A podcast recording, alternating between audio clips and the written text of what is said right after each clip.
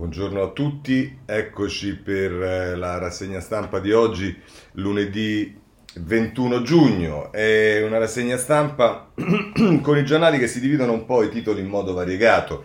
C'è chi ancora, come per esempio il Messaggero, eh, si occupa della situazione del virus in prima pagina con eh, l'allarme per la variante Delta, ma contemporaneamente con eh, l'immunità che secondo per esempio, ovviamente essendo il messaggero un giornale romano, si occupa del Lazio, eh, sarà raggiunta ad agosto. Ci sta chi come il Sole 24 Ore invece si occupa della giustizia, in particolare della giustizia amministrativa, in prima pagina, SOS Giustizia, Lavoro, Famiglia, Crediti, così cambia il processo civile. E, il Corriere della Sera invece si occupa delle eh, riaperture tra le tensioni, il tema delle mascherine, la discoteca. E, doppio titolo di apertura sulla Repubblica, il primo, quello più in alto, nel taglio alto, dedicato alle eh, primarie del PD, il popolo sceglie Gualtieri e Lepore. Eh, poi al centro invece i licenziamenti, la bomba sociale, Landini che viene intervistato, i vaccini invece per la stampa sono il titolo di apertura, mix di vaccini anche sopra i 60 anni. Il domani completamente in controtendenza si, ha, si, si, occupa della nomina della 32enne Lina Ken alla guida della potente commissione sul commercio in eh, America e poi invece i giornali destra, il giornale Berlusconi, il centrodestra all'americana, l'incontro con Salvini, così come Libero, ecco il patto eh, Silvio Salvini. Insomma, eh, come vedete sono temi eh, i, più disparati. Io penso che mh, potremmo cominciare con i vaccini perché, scusate, con l'epidemia, perché comunque ci sono cose interessanti anche se in parte contraddittorie. Cosa c'è di interessante? Beh, il quadro della situazione. Il bilancio ce lo fa il Corriere della Sera a pagina 5, morti e contagi, dati più bassi dell'anno, in un giorno 881 nuovi casi e 17 decessi.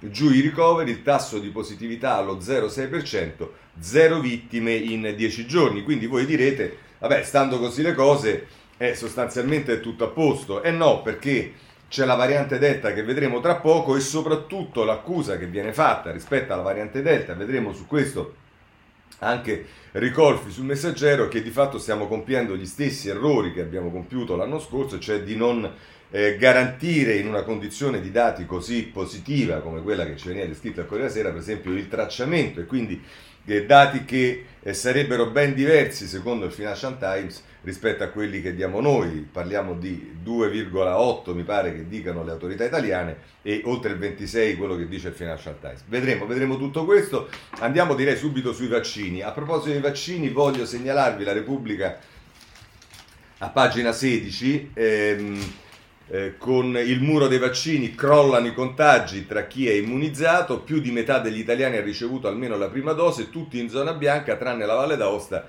e addio al coprifuoco. E, mm, quindi vedete che la Repubblica mette in evidenza come lì dove c'è stata almeno una dose di vaccino crollano eh, le, eh, le, infezioni. E c'è un'intervista eh, al, a Pierpaolo Sileri, che è il sottosegretario alla salute, vaccini, errore di comunicazione sul mix, anche gli over 60 devono poter scegliere, il sottosegretario alla salute si doveva consentire il richiamo con AstraZeneca ai più giovani, il, mistero, il ministero può funzionare meglio, anche io ho problemi col gabinetto di speranza. Beh, uno gli potrebbe suggerire di cambiare gabinetto, usasse il suo. Era una battuta ovviamente, tante proposte senza risposta. Niccolò Caratelli lo intervista e dice, tra l'altro Sileri, spesso bisogna riadattare la campagna vaccinale, ma servono indicazioni chiare. Ancora dice al dicembre al via con la terza dose e sarà con un farmaco diverso, ovvero quello più efficace. E vabbè, ehm, e poi a proposito dei tifosi gallesi che sono venuti per la partita, a proposito l'Italia è qualificata, vabbè, ma lo sapete tutti, insomma è qualificata agli ottavi con una partita peraltro non eccezionale, ma comunque che ha portato alla vittoria, quindi siamo primi in classifica, i tifosi gallesi in giro per la capitale, un minimo rischio c'è stato, ma molto limitato. Questo è quello che tra l'altro dice sulla stampa eh, Sileri a proposito del vaccino. Ah, e per chiudere il capitolo vaccini andiamo sul giornale a pagina 11 più vaccini e tracciamento, così si batte la variante Delta. Scrivere Francesca Angeli, il ceppo indiano avanza veloce, ma i dati inglesi ci dicono che la cura funziona. almeno una dose al 53% degli italiani.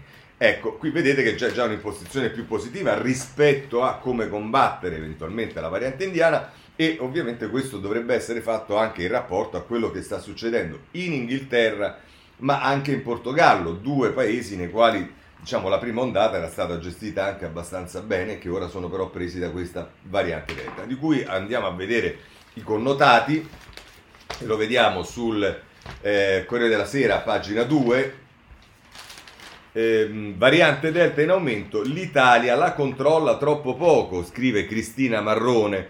Eh, l'analisi eh, ge- genomica è cruciale per mappare e limitare le mutazioni. L'Europa chiede per il 5% dei positivi, noi siamo all'1,3%, quindi questo è quello che ci dice eh, eh, diciamo il Corriere della Sera a proposito del fatto che non tracciamo abbastanza. Tra l'altro c'è un'intervista di Margherita De Bach nel taglio basso all'immunologo Foroni che dice temo per i 2,8 milioni di anziani non vaccinati se il ceppo si diffonde rischiamo molti decessi, perché è ovvio che comunque per quanto possano non essere decisivi, però eh, queste, questi vaccini sicuramente incidono quantomeno sulla letalità, questo sembrerebbe essere dimostrato, eh, delle eh, varianti fino a qui sviluppatesi. Andiamo sul messaggero a pagina 5 Ehm, e qui, Bazzo, variante indiana, c'è il test per riconoscerla. La Delta prende piede nel nostro paese. Vedete, per il Financial Times l'incidenza è al 20%. Da oggi disponibili nuovi esami che la isolano alla prima analisi monocleare, mole, molecole, molecola, vabbè, eh, molecolare. Ecco, questo è lo scenario che Mauro Evangelisti ci fa sul eh, messaggero, ma a questo punto, visto che siamo sul messaggero, andiamo direttamente a vedere come la mette Ricolfi sul messaggero, che come di consueto è abbastanza severo nelle sue analisi. L'arma dei vaccini che potrebbe non bastare, e qui si fa riferimento appunto a quello che sta accadendo sia nel Regno Unito, dove la, eh, diciamo, la, la, la, percentuale di vaccinati di prima ma anche di seconda dose è stata sicuramente una tra le più alte in eh, Italia e dove si dice però che eh, nel Regno Unito la variante Delta ora è al 96% e anche il Portogallo eh, che pure ha gestito la pandemia in un modo positivo e si domanda Ricolfi in Italia da qualche tempo le autorità sanitarie provano ad assicurarci ripetendo che qui da noi la variante indiana è marginale, sotto l'1% e non desta quindi particolari preoccupazioni. Peccato che i dati usati siano un po' vecchiotti e che giusto in questi giorni un'analisi del database GISAID condotta dal Financial Times riveli che la penetrazione della variante indiana nel nostro paese è del 26%, in base all'ultimo aggiornamento dei dati. In, contro, eh, in concreto questo significa che la sua velocità di diffusione è altissima, meno di due settimane fa la variante Delta era ferma al 2,8% e che nel giro di un mese o due potremmo trovarci in una situazione simile a quella del Regno Unito e Portogallo, con una curva epidemica che tende a risalire nonostante la campagna vaccinale e il caldo, il che significa nuovo aumento dei casi, degli ospedalizzati, dei morti, eccetera. A quanto pare anche una campagna di vaccinazione molto avanzata come quella di Regno Unito non basta a frenare l'avanzata della variante indiana. Ciò peraltro non deve stupire per almeno tre motivi. Primo, anche nel Regno Unito e a maggior ragione in Italia, una frazione considerevole della popolazione non è vaccinata o è vaccinata con una sola dose. Secondo, la variante indiana appare più capace di eludere i vaccini. Terzo, le analisi più recenti condotte dalle autorità sanitarie inglesi suggeriscono che chi è vaccinato con una sola dose conservi un'elevata capacità di trasmettere il virus ad altri, sia con AstraZeneca sia con Pfizer, per i vaccinati con due dosi non si sa perché non ci sono abbastanza dati. Se proiettiamo queste tendenze nel periodo medio-lungo, uno degli scenari che non possiamo escludere è lo scenario del tipo quasi tutti si infettano, quasi nessuno muore. La vaccinazione di massa riesce ad abbattere la letalità dell'infezione, ma non basta a fermare la circolazione del virus. Uno scenario che a molti può apparire rassicurante, ma lo sarebbe davvero solo se fossimo certi che non emergeranno varianti più letali di quelle attuali. E la ricerca medica ci assicura che per i vaccinati l'infezione non solo non conduce alla morte, ma non lascia eh, danni seri e durevoli a chi si è infettato. Che dire in conclusione? Forse semplicemente che stiamo ripetendo esattamente gli errori di un anno fa, quando la maggior parte dei paesi occidentali, per rilanciare l'economia, scelsero di assecondare il turismo internazionale che è benzina sul fuoco di una pandemia. Oggi quell'errore ai nostri governanti, ma anche a noi, comuni cittadini, non appare più tale perché questa volta abbiamo i vaccini. Io penso invece che stiamo facendo male i nostri calcoli perché è vero che i vaccini abbattono sensibilmente il rischio di ospedalizzazione e di morte per una frazione della popolazione, quella dei pienamente vaccinati, ma è altrettanto vero che i pienamente vaccinati sono solo uno su quattro e la trasmissibilità del virus è enormemente aumentata rispetto a un anno fa. È come se un antico cavaliere pensasse di, ba- di, poter battere l'avversario perché ora dispone finalmente di una robusta armatura di ferro e non si accorgesse che l'avversario non combatte più con la spada ma con una moderna mitragliatrice. Così la mette Ricolfi sul eh, messaggero a proposito della variante Delta. Vedremo anche questo ovviamente. Intanto si apre il dibattito, anzi prosegue il dibattito sulle mascherine. Sembra che ormai siamo a un punto, tra virgolette, di svolta. Ehm, eh, basta mascherine all'aperto, se non c'è affollamento, gli obblighi dai bus ai negozi. Oggi il parere del CTS, l'ipotesi di partire il 28 giugno, la decisione sulla data legata alla quota di immunizzati. Questo ci dice eh, Fiorenza Sarzanini, eh, che tra l'altro dice sembra ormai scontato che a luglio si starà senza mascherina. Il provvedimento potrebbe entrare in vigore già il 28 giugno, quando anche la Valle d'Aosta entrerà in fascia bianca e tutta l'Italia sarà nel livello minore di rischio. Oppure il primo luglio, senza escludere però una catela ulteriore che potrebbe far slittare l'eliminazione dell'obbligo al 5 luglio. Vabbè, questo è quello che eh, potrebbe accadere secondo Fiorenza Sarzanini. Se volete andiamo anche sulla Repubblica eh, a pagina 17 ci si occupa delle mascherine ed interv- interviene Carta Bellotta, il presidente della fondazione Gimb, che dice all'aperto la mascherina non serve più, ma i casi vanno tracciati. Ehm, ehm, e, e, e, tra l'altro dice: Mi pare che la gente abbia già deciso. Oggi sono stato a Riccione e in mancanza di ogni controllo la metà delle persone non la portava, il 40% la teneva sotto al naso o al mento.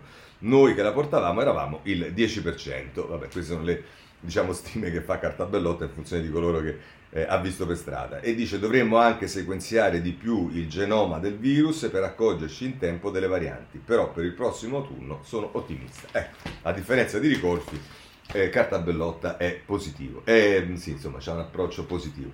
Il messaggero delle mascherine si occupa, pagina 2 Via la mascherina, ma sarà necessario averla sempre con sé. Oggi la riunione del CTS dal 28 giugno o dal 1 5 luglio cadrà l'obbligo, vedete le date sono le stesse, resterà però in caso di assembramenti nei luoghi pubblici al chiuso e sui trasporti.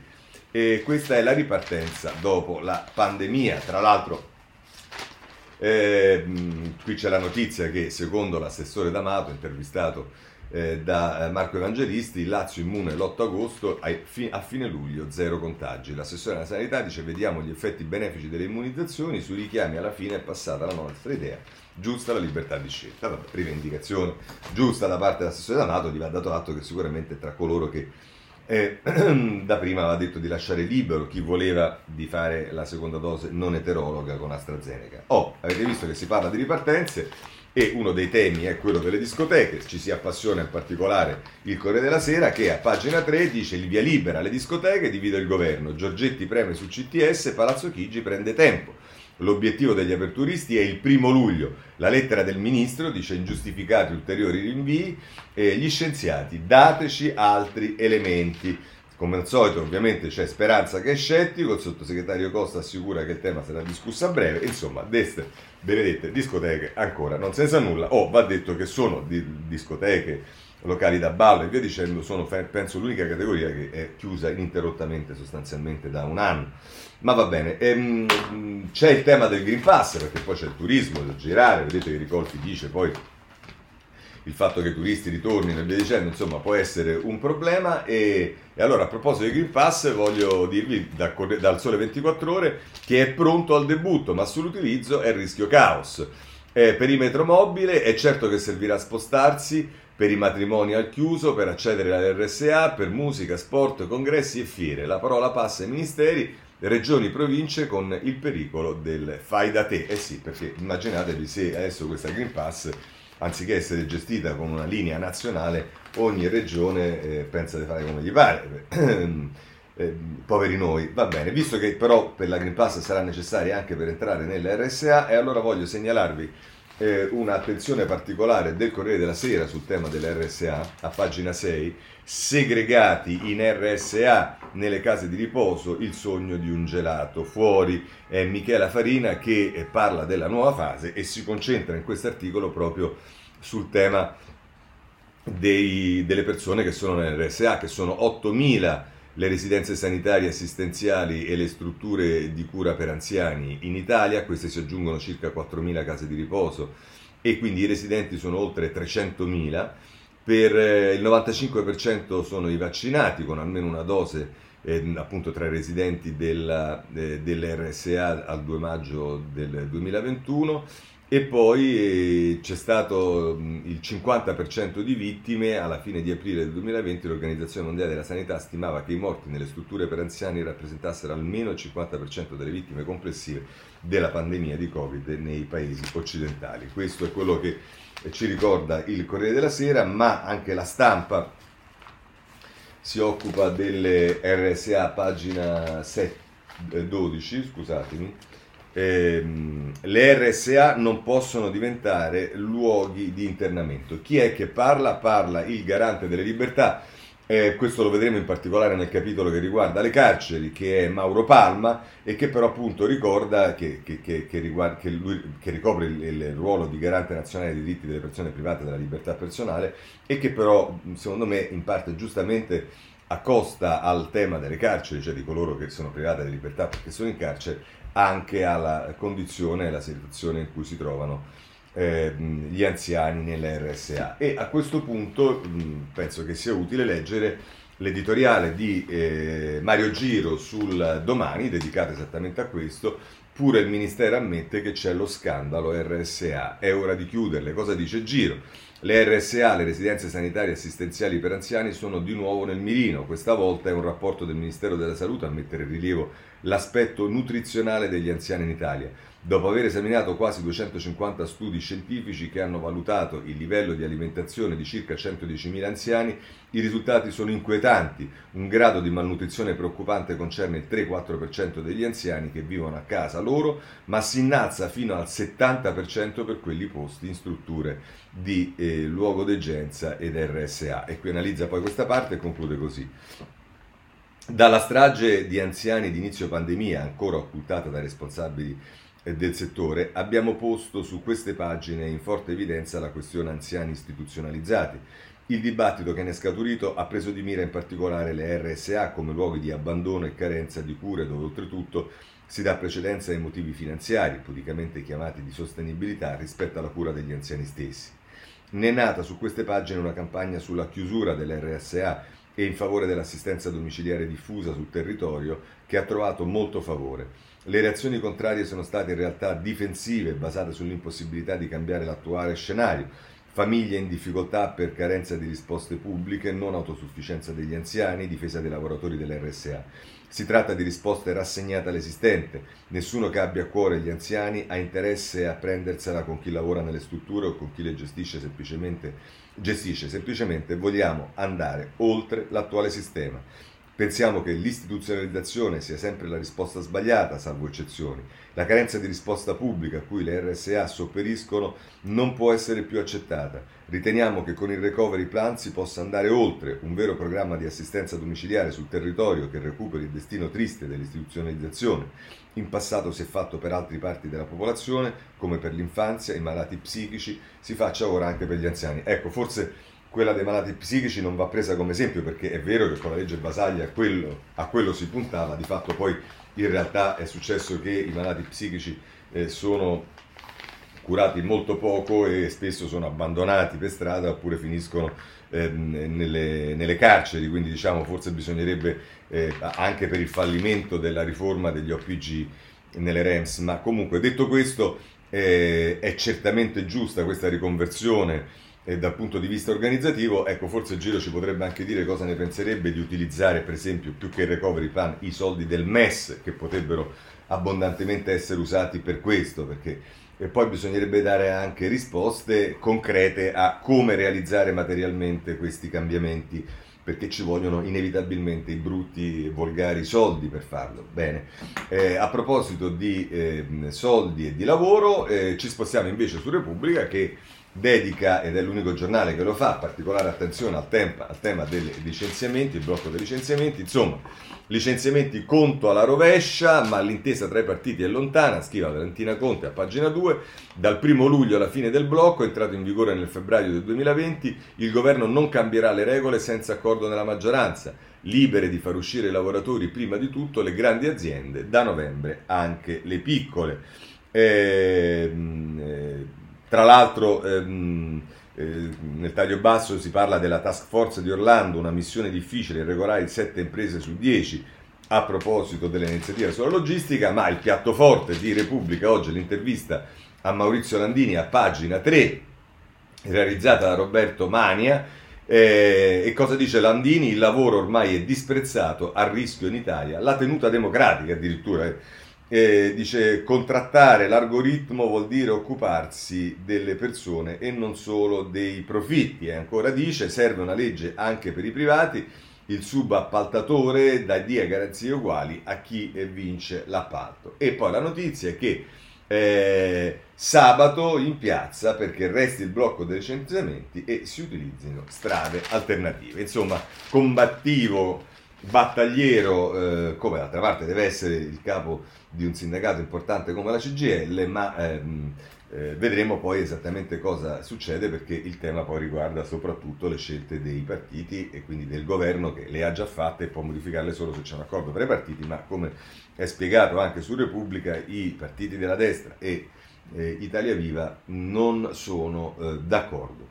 Intanto eh, c'è, eh, questo ce lo dice Libero, arriva il via libera della Comunità Europea, dell'Unione Europea al, ehm, al eh, recovery plan anche italiano, è già stata data in, eh, giorni, nei giorni scorsi ad altri paesi, i primi 13 miliardi dell'Unione Europea a statali, ferrovie e imprese. Domani la von der Leyen a Cinecittà Parte dei soldi del recovery arriveranno già nel 2021, finizieranno le assunzioni nella pubblica amministrazione, la riqualificazione edilizia e le nuove infrastrutture. Questa è la notizia che ci dà eh, Libero a pagina 9. C'è poi un tema di eh, riorganizzazione, l'abbiamo visto con l'RSA, ma più in generale di organizzazione della sanità e ancora una volta a parlare è eh, Sileri, che è sempre molto loquace, intervistato da Alessandro Gonzato a pagina 11 di Libero, guai a levare alle regioni i poteri sulla sanità. E dice Sileri, meglio rafforzare il ministero, ancora troppi over 60 non immunizzati, la variante Delta non deve far paura e vabbè. Eh, la cosa, diciamo, succosa di questa intervista è che Sileri, sottosegretario alla sanità, autorevole esponente grillino e che ha in prima persona vissuto e magari anche in taluni casi maledetto il, lo scontro tra le regioni e il governo, eh, però dice no, per carità, lasciamo tutto così com'è, eh sì, perché evidentemente eh, poi eh, non ci è bastato tutto quello che è successo. Eh, vi segnalo sul, a proposito dei temi delle riforme che si devono fare, eh, il messaggero si occupa di fisco, lo fa a pagina 7, catasto e successioni, ecco le semplificazioni via web e precompilate la riforma delle tasse, in arrivo dichiarazione, le dichiarazioni digitalizzate sia per le volture sia per i beni ereditari. L'obiettivo è facilitare gli adempimenti del contribuente sfruttando le banche dati. Eh, questa è la notizia che eh, ci dà il messaggero, unitamente al fatto che da luglio parte la svolta sui registri IVA, intelligenza artificiale contro l'evasione fiscale eh, con il fisco che completerà automaticamente le domande inserendo le informazioni, basta con le file allo sportello, insomma eh, digitalizziamo, digitalizziamo e rendiamo la, la, vita più facile ai contribuenti, così ci sono meno alibi anche per chi evade, questo è l'obiettivo. Va bene, chiudiamo con questo e passiamo alle primarie. Ora, eh, primarie. Eh, allora, voi forse vi sarete accorti, e così sarà anche in futuro, che io a proposito delle primarie, con tutte le beghe, le polemiche che ci sono state, non ho battuto mh, ciglio, non ho replicato, ho letto delle cose, mh, mi sono fatto delle convinzioni e via dicendo, eccetera, eccetera. Ora però, siccome eh, oggi è 21, due giorni fa era 19 ed era il giorno in cui c'è stato l'esito del, ehm, del, ballottaggio tra me e la Raggi cinque anni fa, in cui la Raggi vinse, io eh, anche ehm, qualche non sparuto esponente del Partito Democratico si è affrettato a mettere in evidenza la eh, umiliante sconfitta e via dicendo, eccetera, eccetera, e poi però ehm, diciamo questo film si deve replicare a ottobre, ne riparleremo a ottobre poi di come sono andate le cose, eccetera, eccetera. Però siccome molte polemiche furono fatte anche sulle primarie e diciamo io mi dovetti battere per fare le primarie a Roma perché si diceva che tanto diciamo i partecipanti alle primarie bla bla bla bla e, e, che il risultato delle primarie, la partecipazione è stata un flop e via dicendo, vorrei semplicemente mettere in eh, ed evidenza che eh, intanto diciamo alle primarie alle quali ho partecipato io c'era un candidato molto forte, comunque era un assessore uscente eh, che si chiamava Roberto Morassut, ma poi per il resto c'erano candidati rispettabilissimi, uno si è presentato con un pupazzo e io ho fatto un'intera diciamo, campagna per le primarie a confrontarmi in televisione con un pupazzo, che era il rappresentante dei Verdi, poi c'erano eh, sicuramente mh, altri esponenti, però insomma non avevo eh, alle primarie un rappresentante della comunità di Sant'Egidio. E non avevo mh, alle primarie una rappresentante del mondo eh, gay, lesbo, eccetera, eccetera, e via dicendo. Eh, insomma, le, le, primarie ce le siamo caricate sostanzialmente in termini di partecipazione, soprattutto io e eh, Roberto Morassut.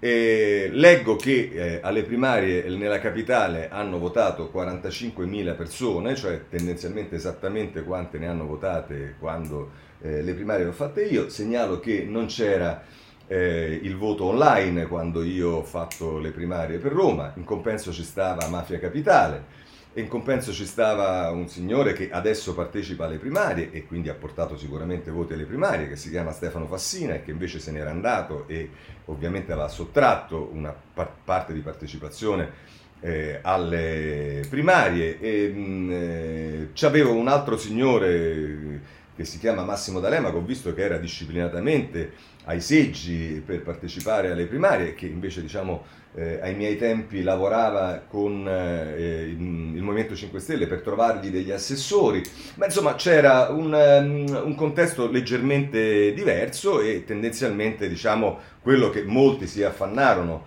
in quei, in quei giorni di cinque anni fa, eh, anzi di più di cinque anni fa, a dire che era un eh, fallimento, eh, in realtà, diciamo, eh, in quelle condizioni si è dimostrato un risultato molto migliore, se mi è consentito dirlo, di quello che non paventa in questo momento il Partito Democratico. Poi, a chiusura di tutto, io presi, se non sbaglio, il 64%, se non ho letto male, eh, Gualtieri ha preso il 62%, va tutto bene, eh, siamo tutti felici, vedremo perché poi dopo le primarie ci saranno le elezioni e anche lì eh, vedremo che cosa succede. scusatemi questa parentesi, non volevo togliermi qualche sassolino, ma volevo semplicemente ricostruire qual è il quadro e la storia per cui quando c'è qualcuno eh, eh, che, che, che diciamo con, nel contesto mafia capitale, fate schifo, siete dei ladri, partito commissariato e via dicendo, ehm, accetta di fare una battaglia senza mh, praticamente speranza, non il ministro perché quello diciamo aiuta,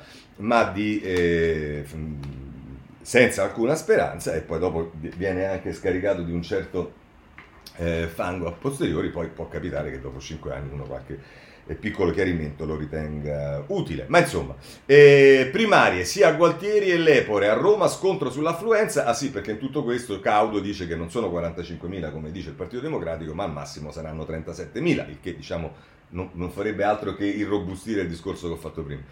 Eh, nella capitale votano in 45.000, a Bologna oltre 25.000. Caudo dice irregolarità. Parlare è eh, Maria Teresa Meli, eh, lo Stato Maggiore del PD può tirare un sospiro di sollievo, a Roma e a Bologna non c'è stato il flop delle primarie come a Torino, nella capitale votano in 45.000, nel capoluogo dell'Emilia Romagna in 27.000 e in entrambe le città il risultato è quello auspicato, a Roma vince Roberto Gualtieri Gualtieri a Bologna Matteo Lepore batte Isabella Conti, apro e chiudo parentesi, lasciatemi fare non solo i complimenti ma di esprimere tutta la mia solidarietà ad Isabella Conti perché è chiaramente stata una battaglia Davide contro Golia, peraltro da quello che ho letto ieri in alcune eh, agenzie addirittura non le si voleva consentire di mettere qualcuno a controllare insieme agli altri i dati dell'affluenza, i dati delle preferenze e in un sistema un pochino stalinista più che democratico che eh, traversa ogni tanto il Partito Democratico, ma insomma ha fatto una battaglia straordinaria di, eh, di grande valore e,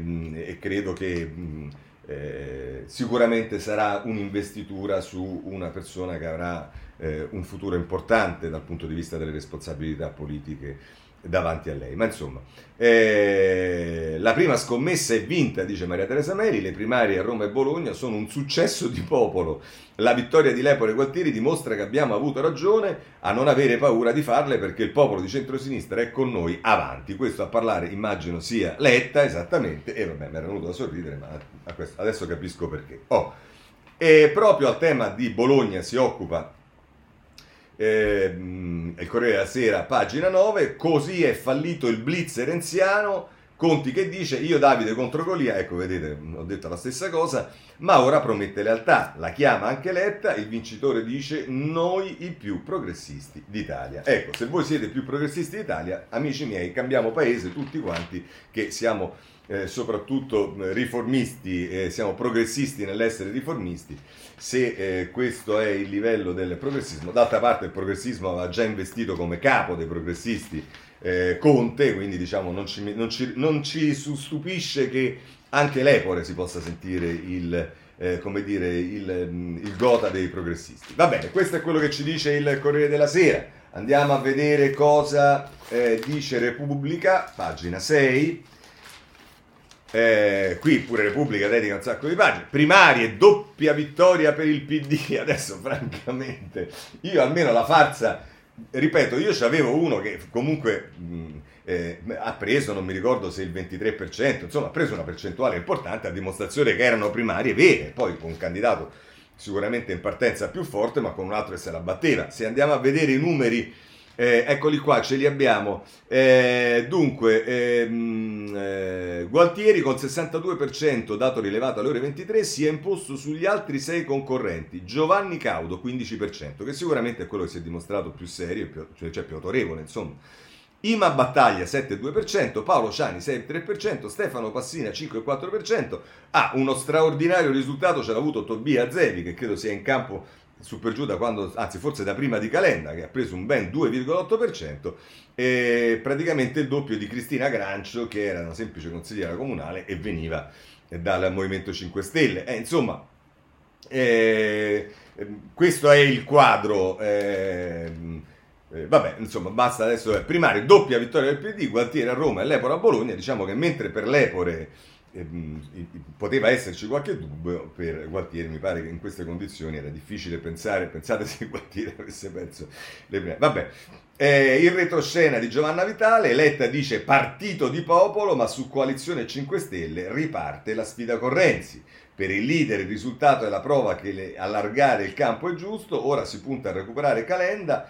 A Bologna però Italia Viva non vuole il patto con i grillini. Molto interessante, sarebbe interessante sapere come Letta intende recuperare Calenda, ehm, eh, visto che un modo per recuperare Calenda c'era, cioè appoggiarlo a Roma e non solo recuperare Calenda, ma recuperare anche la città e magari garantire alla città anche un sindaco capace. Mm, sarò, sarò curioso di vedere come questo potrà accadere. Poi se volete ci sono due pagine dedicate a Bologna e a Roma, a Bologna area di derby alle urne, ma la sorpresa sono i giovani in coda, è Giovanni Egidio che ci dice questo, eh, e poi a Roma, invece, arrabbiati e centenari tra gli elettori al voto si riscopre la militanza. Francesco Merlo. Vabbè, questo è quello che ci dice eh, la Repubblica. Dobbiamo andare più veloci perché sennò eh, ci fermiamo su questo. Vediamo ancora un giornale nazionale come la stampa, eh, che nelle pagine 6 e 7 si occupa delle primarie, a pagina eh, no, scusate, a pagina eh, 4 e 5, le primarie PD, evitato il flop, Gualtieri vince nella capitale, l'affluenza tiene, Letta dice il centro-sinistra c'è, scintille con Calenda, Eh, poi un'intervista alla Sellacchiani, se Conte molla Draghi l'alleanza è a rischio, ben pensato un po', e poi anche qui sia Roma e Bologna, qui Roma l'ex ministro alternativa a Raggi, ora uniti come Italia, l'Italia di Mancini, e, ehm, all'appoggio di Zingaretti l'obiettivo è costruire una coalizione larga da Leo al centro, vabbè, e poi Bologna, l'Epore, l'uomo dell'apparato, sconfigge l'outsider renziana, la battaglia dell'ex assessore per rilanciare la città, anche Prodi con lui, a proposito di nuovi, novità. Va bene, andiamo sul eh, come la mettono i giornali della, eh, diciamo del centrodestra, il giornale a pagina 6, eh, ci dice il PD sia Gualtieri Lepore è già scontro sui dati alle primarie sovietiche. A Roma e Bologna vincono due candidati dell'apparato, contestazioni interne, si fa riferimento alla base. Poi nel taglio basto però eh, c'è un caso, l'ira della base sulla scheda sbianchettata, scorretti, una bella festa di democrazia, ripetono in coro gli esponenti del PD, ma come succede anche nei migliori parti, a volte è difficile evitare che scoppi la rissa. Se a Bologna c'è un problema di scarsa trasparenza con il PD ortodosso che nega l'accesso agli scrutini della candidata outsider, a Roma è un post Facebook sulla pagina ufficiale dei Dem romani a far insorgere altri invitati.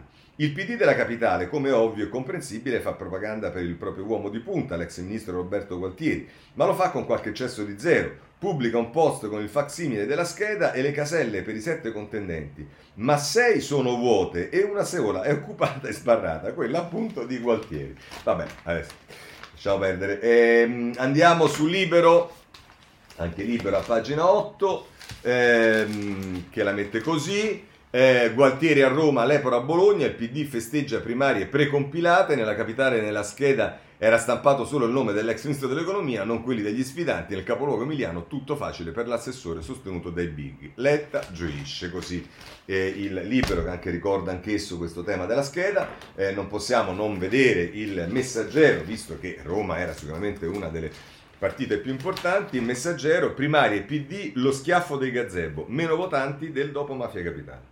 Primarie deserto, gazebo malinconicamente vuoti, il rito preferenziale della Conta per decidere il candidato sindaco del PD a Roma non solo si rivela piccolo e solitario, ma lo è oltre ogni, previsione. Se prima la soglia del successo delle primarie in scena ieri era di 50.000 persone, c'è chi alzava l'asticella a 75.000, ora ci si deve accontentare di 45.000 votanti. Il dato lo dice Letta, ma il, il chiacchierato caudo ridimensiona il già poco. Al massimo avranno votato in 35.000 per lo più anziani, tanti settantenni, un po' di militanti di mezza età e totale assenza di giovani. Al punto che a Piazza Grecia, nel gazebo del villaggio olimpico, uno degli scrutatori a un certo punto ironicamente dice nel vuoto delle code che non ci sono e dei ragazzi che se ne infischiano del PD e di questa rappresentazione del nulla, ma non c'è nessuno di noi che ha un figlio o un nipote da sventolare davanti al tendone con la scheda in mano, almeno per poter mettere la foto sui social. Insomma, eh, dice un insuccesso clamoroso queste primarie tra pochi intimi rispetto alle 110.000 votanti nella gara che incoronò Ignazio Marino nel 2013 contro Gentiloni e Sassoli, eppure rispetto ai 47.300 del 2016, ma i voti validi furono 43.600, quando la spuntò Roberto Giagretti, poi sconfitto nelle urne vere da Virginia Raggi, per non parlare delle primarie che nel marzo 2019 elessero segretario Zingaretti con 92.000. Vabbè. Questo è quello che dice eh, il messaggero, ma chiudiamo allora con questo, ci sono due editoriali che voglio leggervi è quello di eh, Cappellini sulla Repubblica, pagina 2, che ritorna su una cosa con la quale già ci ha intrattenuto spesso, non si arrende Cappellini, e cioè il punto non è che come sono fatte, sono le primarie, ma insomma, ma i gazebo non bastano più. Cosa dice Cappellini? Il risultato era scontato, fa, fa riferimento al fatto che ci sono eh, primarie che si sono fatte in, in, in tanti posti e va bene.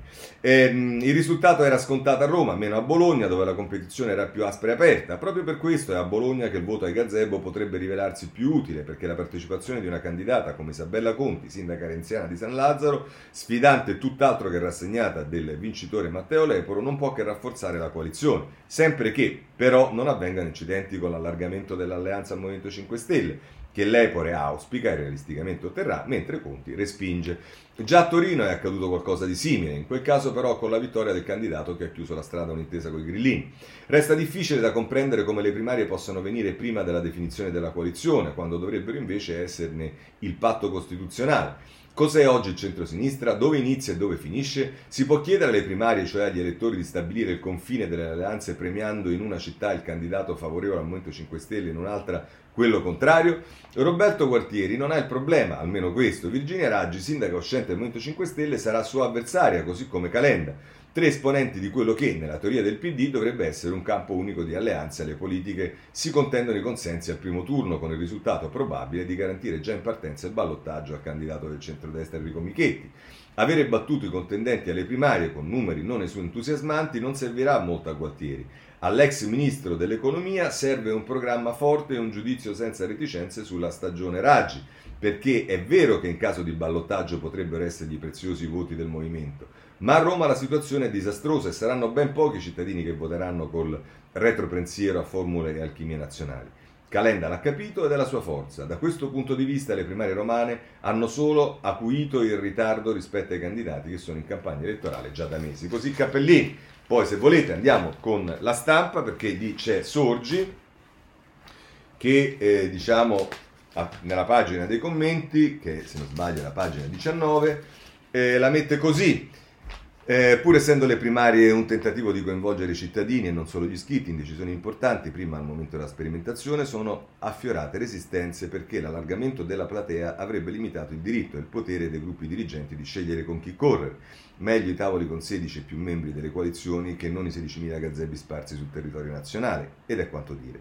Poi, quando il centro-sinistra è finito quasi tutto in un partito, anche questa polemica ha fatto il suo tempo e si è trovato appunto un metodo a metà strada, candidati d'apparato come Gualtieri o Lepore, non ce ne vogliano, ex ministri, assessori, dirigenti di lunga militanza alle spalle, messi di fronte al popolo come per un referendum. Il risultato è stato che l'affluenza ai gazebo, scontando anche le file della novità, ha cominciato a scendere fino agli 11.000 di Torino di due settimane fa e ai 40.000 di Roma di ieri, dove tra l'altro si votava anche per le primarie dei municipi. Ecco, sì, c'è anche questo argomento, fa bene Sorgi, che quando mi sono candidato io si è votato soltanto in due municipi, qui c'erano anche le, le, le primarie per i municipi che chiaramente trascinano più voti.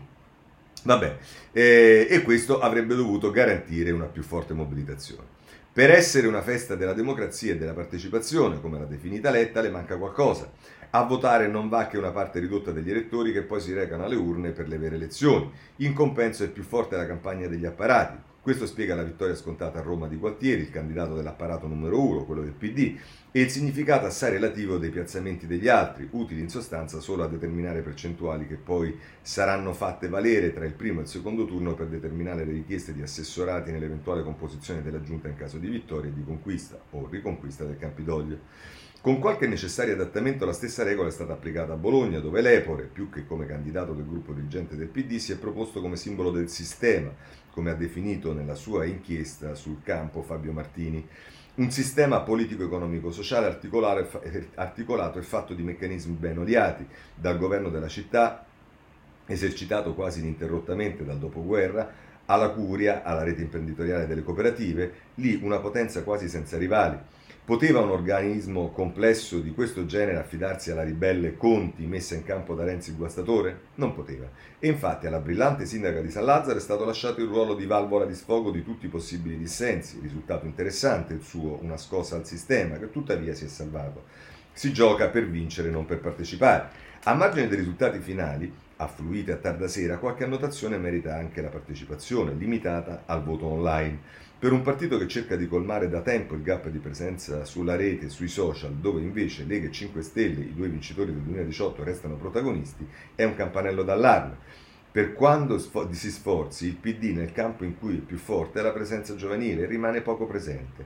In conclusione, l'albero è ancora forte, ma nella chioma ha visibili macchie di giallo e un po' troppe foglie secche. Per essere un partito che nella sua storia recente ha voluto nel simbolo una quercia e un ulivo, non è affatto un buon segno. Così eh, la mette eh, Sorgi. Eh, con questo chiudiamo, poi c'è eh, le, le, le, primarie a centro-sinistra, poi c'è il centrodestra, anche qui ci sono articoli su tutti i giornali, potremmo cominciare col Corriere della Sera a pagina 10, eh, Berlusconi il partito unico nel 2023, poi lungo faccia a faccia con Salvini, l'ex premier, la salute, sto meglio e sono in campo. Eh, la, nota, la, nota, che è stata messa dal Carroccio eh, si fanno passi avanti. Eh, mh, mh, poi andiamo a vedere eh, anche la Repubblica, pure per quanto riguarda il centrodestra, in questo caso è la pagina 10 che viene dedicata ehm, al centrodestra, centrodestra patto Salvini-Berlusconi, il cantiere del partito unico parte subito, colloquio serale ad Arcore, eh, si lavora su federazione e speaker unici in vista di un soggetto unitario nel 2023. No di Fratelli d'Italia. Emanuele Lauria ci dice questa cosa, quindi sembrerebbe più avanzata la proposta eh, di Berlusconi, anche se eh, Salvini fa ancora resistenza perché vuole apparire più moderato, ma insomma...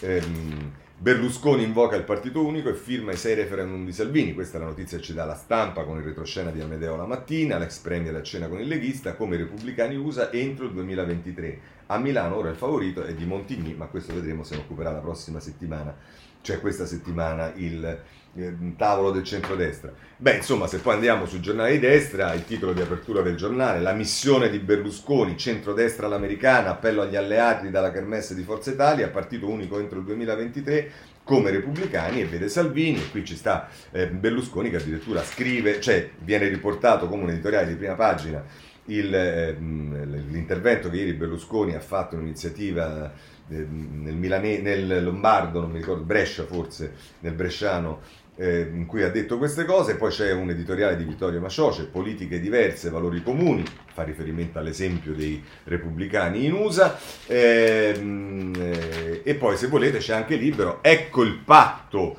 Eh, Salvi, Silvio Salvini, il Cavaliere fa un appello a Matteo Giorgia, alle prossime elezioni tutto il centrodestra deve essere unito per governare, il leghista ci sta, la Meloni per ora lascia cadere l'invito. Vabbè, insomma, questo è il quadro che ci troviamo sul eh, centrodestra e ehm, a questo punto però voglio segnalarvi eh, come al solito uno spunto interessante di Claudio Cerasa sul foglio che fa riferimento partendo dalle primarie del PD e dice guardate che però quelle sono primarie un po' così, le vere primarie si stanno facendo eh, in casa centrodestra. Eh, tra l'altro dice, dice, ehm, ehm, dice Cerasa, ehm, quelle tra Salvini e Meloni non sono formalmente primarie, non ci sono gazebo in vista, ma di fatto il leader della Lega e il leader di Fratelli d'Italia si muovono ormai da mesi come se fossero al centro di una grande competizione che Silvio Berlusconi probabilmente definirebbe molto simile a Quid Factor. Andiamo nella pagina eh, quarta dell'inserto dove continua questo editoriale di Cerasa che dice la gara tra Salvini e Meloni non è dunque solo tra chi dei due ha il sondaggio migliore, ma è almeno in questa fase una competizione del tutto nuova che vede i due leader impegnati in una battaglia il cui scopo ultimo è interpretare al meglio la nuova stagione della post-impresentabilità. È vero, la lotta tra Salvini e Meloni è spesso una lotta schizofrenica, in quanto vede i due leader interessati offrire spesso e volentieri messaggi in totale e perenne contraddizione tra di loro. Ma se si sta a quel che succede in Italia, si noterà che, immigrazione a parte, non c'è una sola mossa di Meloni e Salvini che non sia dettata dalla volontà di fare quello che il PD e il Movimento 5 Stelle oggi sembrano avere poca intenzione di fare, provare quantomeno dal punto di vista mediatico a dettare l'agenda al governo Draghi. Il PD viceversa sembra essere interessato a dimostrare che Palazzo Chigi è un covo di pericolosissimi e dannati liberisti, questo si fa riferimento anche alle dichiarazioni di Provenzano dell'altro giorno. Eh, succede così che sulla riforma della giustizia la battaglia tra Meloni e Salvini sia, da, sia, dettata non dalla volontà di esibire con più veemenza degli altri un qualche cappio in Parlamento, ma dalla volontà di mostrarsi come garanti affidabili nella lotta contro una magistratura impazzita, salvo poi trovarsi a sostenere entrambi a proposito di giustizia, un po' impazzita un magistrato come candidato sindaco a Napoli e un altro magistrato come candidato pro sindaco a Roma. Succede così che nella gara interessi eh, a intestarsi il progressivo ritorno alla normalità post-pandemica, il centrodestra di Meloni e di Salvini sia più vicino all'agenda Draghi di quanto non lo sia il centrosinistra di Letta e Conte. Succede così che nella lotta contro il partito unico delle tasse, imprese, ceti medi, venite a noi, il centrodestra di Meloni e Salvini sia più vicino all'agenda Draghi di quanto non lo sia il centrosinistra versione Enrico Letta. Il risultato della proposta lanciata dal PD sul tema dell'aggravio delle tasse di successione è stato quello di aver offerto a tutti gli altri partiti presenti in Parlamento la possibilità di distinguersi dal partito delle tasse, ovvero il PD E succede così che rispetto alla svolta anticinese del G7, la voglia di Meloni e di Salvini di distinguersi dal Movimento 5 Stelle e dalla sua gloriosa stagione del memorandum d'intesa con la Cina sia stata così forte da aver respinto il leader della Lega e quello di Fratelli d'Italia a trasformare il cambiamento del G7 in un proprio successo personale.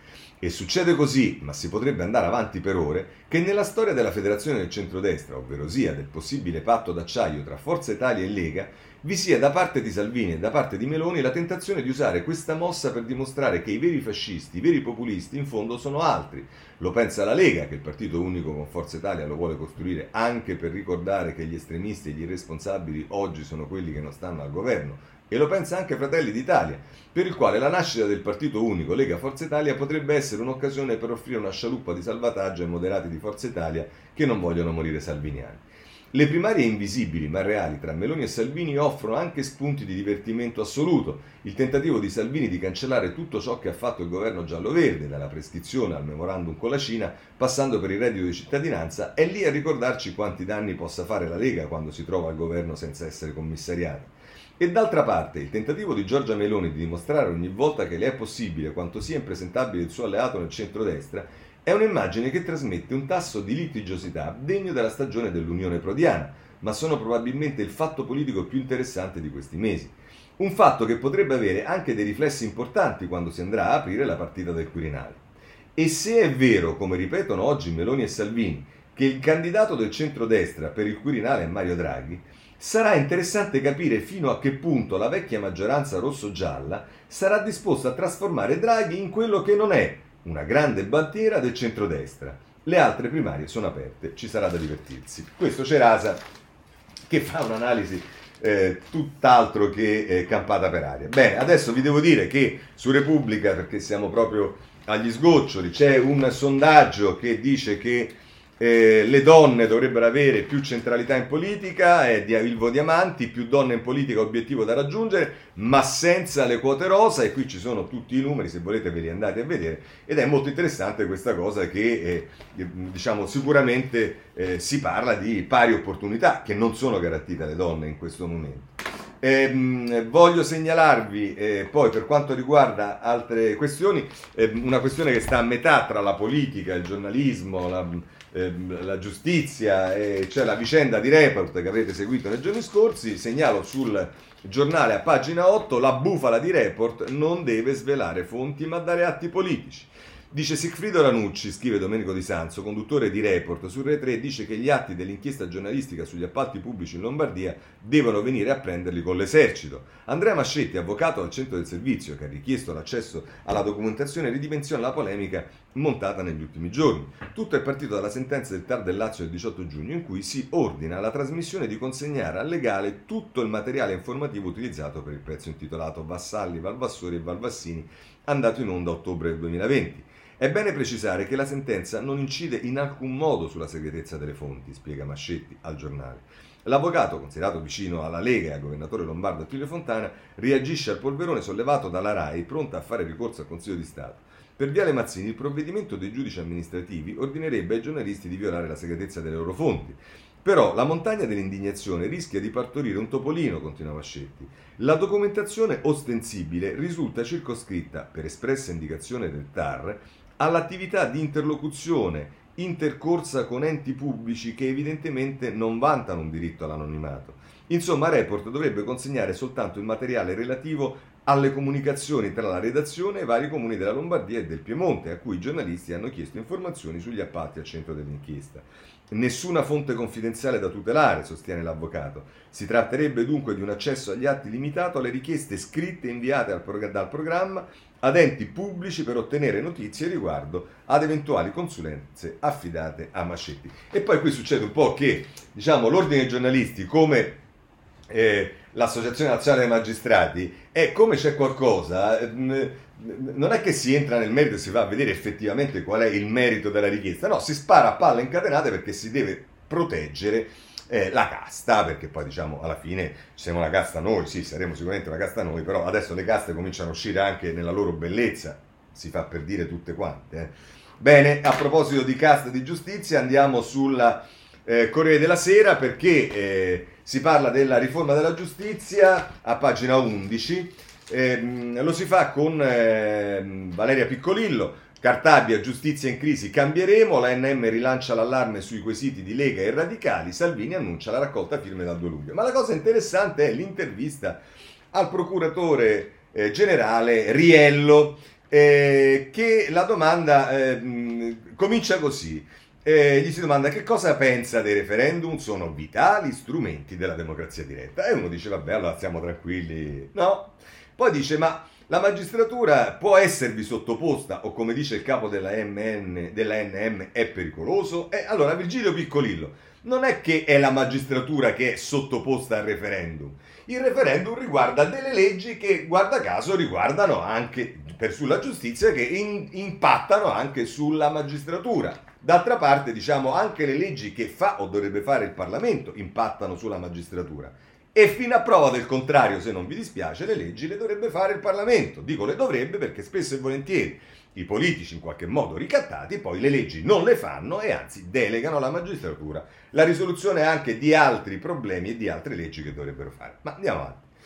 E risponde, se avesse detto, ma non mi pare che noi non ci facciamo giudicare dal popolo sarebbe ingiusto e mettiamo le sentenze in nome del popolo il che però non coincide con il consenso del popolo. L'ho ripetuto fino alla noia con riferimento ai magistrati malati di, di protagonismo, ma qui il problema è diverso. E qui il problema è diverso, lo dice lui, il PG Riello, poi lasciamo anche stabilire a tutti noi se il problema è diverso o meno, ma poi dice, ovvero, giustamente dice la Piccolillo per farsi spiegare meglio, il referendum con un sì o con un no taglia a metà il problema e ci spiega il PG Riello, ascoltatelo bene, che ovviamente va bene per il divorzio, per l'aborto, per il finanziamento pubblico dei partiti, questioni riguardanti i cittadini che esprimono la democrazia diretta, ma per altre molto tecniche come la legge Severino, la custodia cautelare o il sistema elettorale del CSM,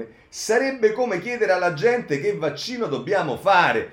Allora, il, il pubblico, il, pub, sì, il procuratore generale Riello dovrebbe sapere, almeno conoscere la Costituzione, che la Costituzione, nell'articolo e poi la legge costituzionale del 70 in cui si parla dei referendum, prevede delle materie nelle quali non si può intervenire con una razio e ragioni e le esclude dall'essere possi- dalla possibilità di sottoporle al referendum.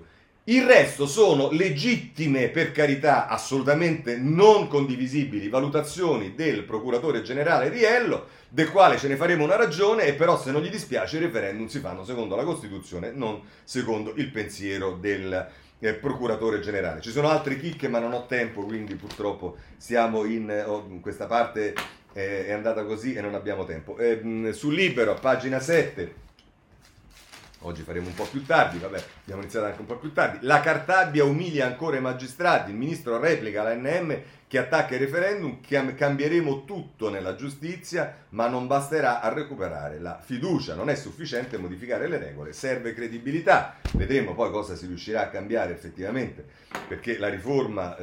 La volenterosa riforma della ministra è ancora al palo perché i 5 Stelle ancora ieri hanno detto che non ci pensano per niente e quindi benvenuti i referendum che peraltro non toccano i temi della riforma della Cartabia. Pagina 9, Cartabia scossa i giudici tornino ad avere statura. La ministra continua il suo pressing sulle toghe, c'è crisi di credibilità, tanti fronti sulle riforme, cambieremo tutto quello che deve essere cambiato. Eh, così ancora il messaggero.